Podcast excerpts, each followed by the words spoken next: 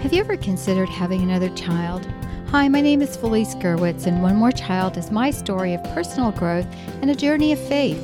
In this book, I share snippets of my life and the reasons for the choices I made early on in marriage to limit our family size.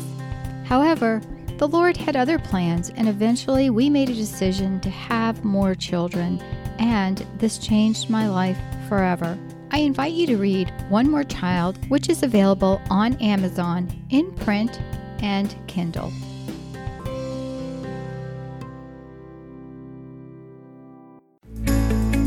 This podcast is a production of the Ultimate Christian Podcast Network. Do you want a more intimate walk with God? Are you tired of trying to hear God and hearing only silence? Each week, your host, Felice Gerwitz, is prepared to inspire you and equip you on your journey towards deepening your relationship with God. Listen, hear, and follow the Lord's will in your life, and you will be blessed.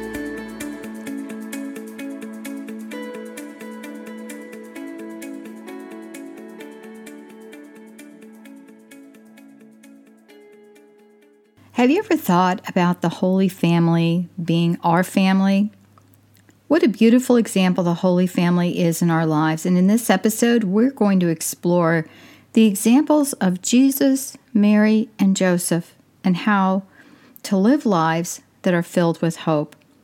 I want to thank our sponsor, and that is Media Angels. You can find out more information at mediaangels.com.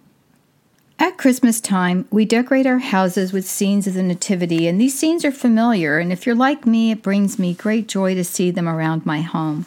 I have several that are in different rooms because for me, the focus of the holiday surrounds the birth of Jesus, and it causes me to consider the holy and the things I hold sacred in a way that is tangible in my life. Many times, for those of us that study scripture during the month of December, we read a lot from Isaiah. And the prophet Isaiah foretold the coming of the Messiah.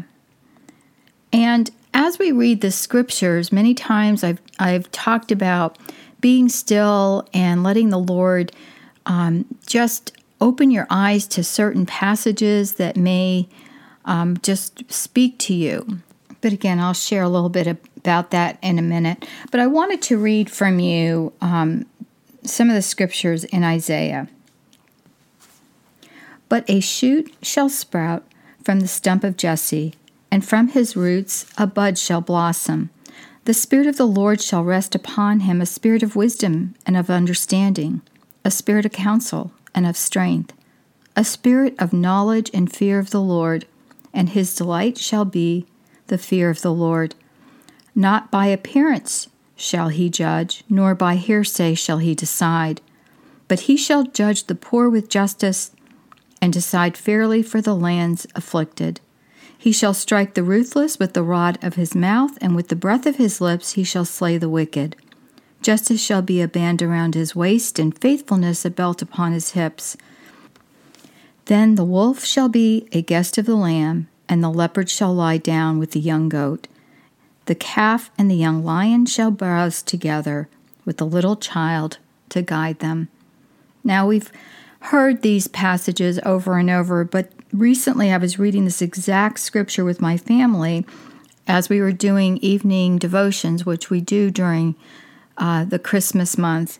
And there was a great parallel that just hit me between these verses Justice shall be a band around his waist, and faithfulness a belt upon his hips, with the passages in Ephesians, which talks about spiritual warfare.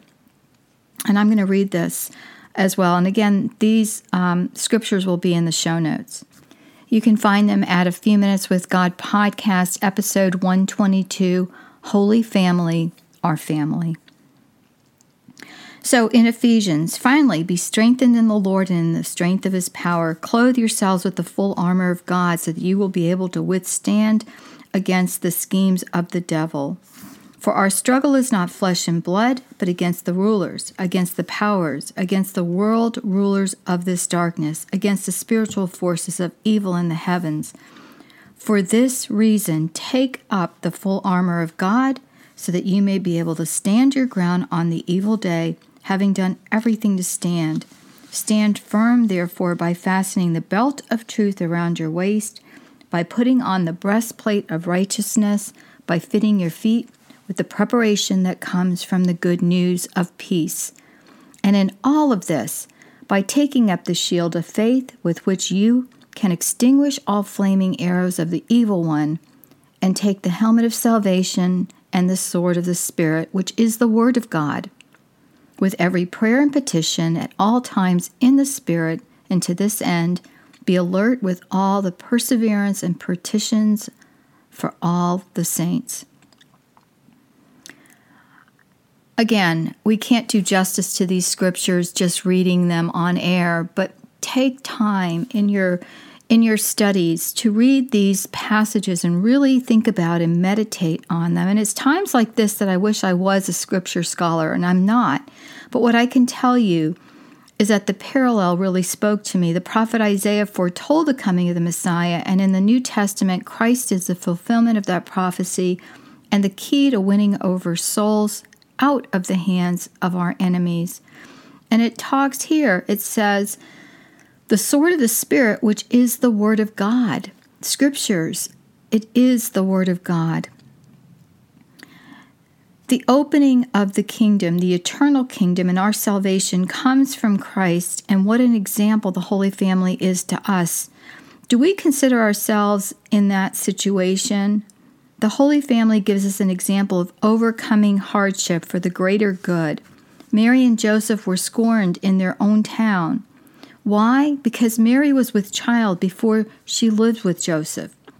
She was betrothed to Joseph, but did not live with him at that time, and went to visit Elizabeth. And when she returned, they could see she was pregnant. She explained in her own words that an angel had appeared to her and foretold the coming of the Savior. But can you imagine what her parents thought? Can you imagine being Joseph? We don't think of the Holy Family in terms of, of our lives, and we really should. How can we apply this to our lives? How do you face those hard decisions in your life? Do you do it with faith and help from the Lord, or do you do it on your own without thought of God? Look at the lives of the Holy Family. I came up with five things I've learned from the life they lived. Do this little exercise yourself. What are some things you can learn from the Holy Family? You don't need to have five, you might just have one. But I wanted to share with you the five things that I learned. The first was dying to self. They took upon themselves the hardship of what the yes to God would mean, a huge disruption in what they envisioned for their life. When Joseph asked Mary to marry him, I don't think he had any idea of what would come. So he had to put aside his plans and be there for the plans of God. The second is the ability to persevere. In the face of hardship, Mary and Joseph forged ahead. They had to travel to Bethlehem for the census. God knew this, right? Again, it was a fulfillment of prophecy of where the Messiah would be born. But how difficult for Mary and Joseph. The third is understanding truth. They believed. They may have questioned, and who wouldn't?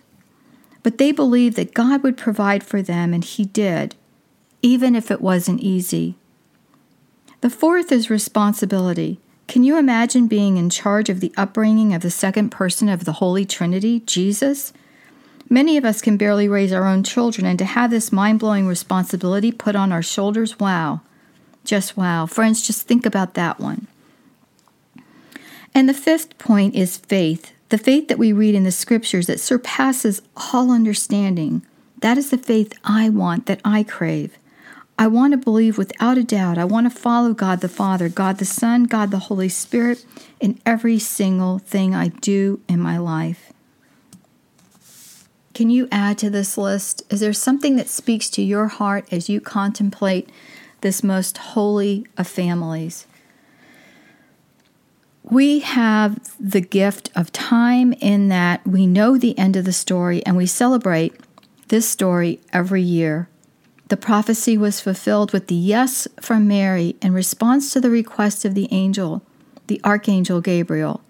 It comes again from the yes when Joseph, once he realized through a dream that Mary was telling the truth and indeed carried the word of God soon to be made flesh, that he had a responsibility to care for them both. It also shows us that faith is belief in that which is unseen and resonates truth in our heart. Today we hear the media talk about individual truths. For example, she spoke truth as she believes it. Well, friends, truth is not subjective. It does not change. It always is. God gave us the intellect to believe in a truth higher than what we could possibly imagine. Yet we think we know better. We twist the truth to meet our expectations or what we want it to say. There is only one truth, friends the truth that God came as a babe in humility for me, for you, and for all. God is not exclusive. Do we hunger for truth and righteousness? That is truly what God is. He doesn't lie, He doesn't make unfulfilled promises. He came, He lived, He died, he rose. The intellect, again, thinks it knows better. God sent his son to live with a humble carpenter and his poor wife. Jesus wasn't born to a king. He could have been right. He is God. He could do whatever he wanted. We are shown that the kings, the three kings, paid homage. What an amazing proof that is, even to King Herod, who sent out his men to kill all the firstborn sons. But as we read in Ephesians, evil will not triumph. Friends, death is not the end. We think about this, those holy innocents, those poor souls who were murdered but were vindicated the minute the gates of heaven were opened. They receive their glory not on this earth, but in the next. We look for our glory here. How many toys can we buy? How many events can we experience? We need this, we need that. We do need to enjoy our life. God gave us this beautiful world in which we live, but not to the exclusiveness of all else. God's word is everlasting, it is our rock. If we trust God and His word, we can be grounded in righteousness. We can use this rock to build our lives. Even the gifts the kings brought of gold, frankincense, and myrrh are rich in meaning. Gold we are familiar with, it's as valuable a commodity today as it was then. Frankincense, as well, is used by many of us as a potent and valuable essential oil. It is an incense and a symbol of deity, and myrrh was a symbol of death used in, as an embalming oil. Again, the scriptures give us so much to think about, to meditate on.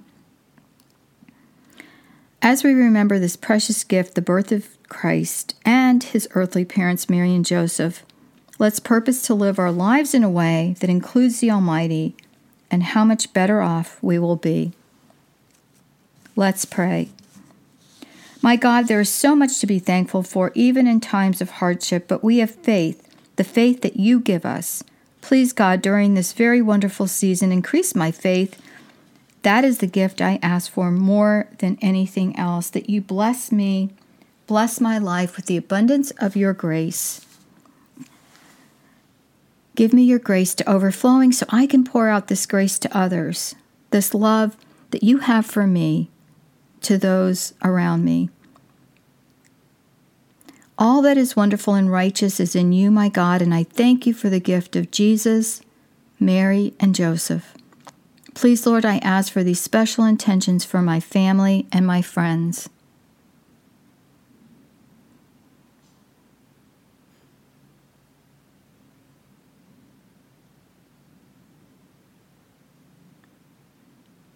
I love you, my God, and I thank you for all the answered prayers and the miracles in my life that come from you. And I pray this in Jesus' name. Amen. Thanks for listening to the podcast, A Few Minutes with God. Please visit Felice on our website, a few minutes with God.com, and your podcast page on a few minutes with God podcast.com. There you will find the show notes for today's episode. This podcast is a production of the Ultimate Christian Podcast Network.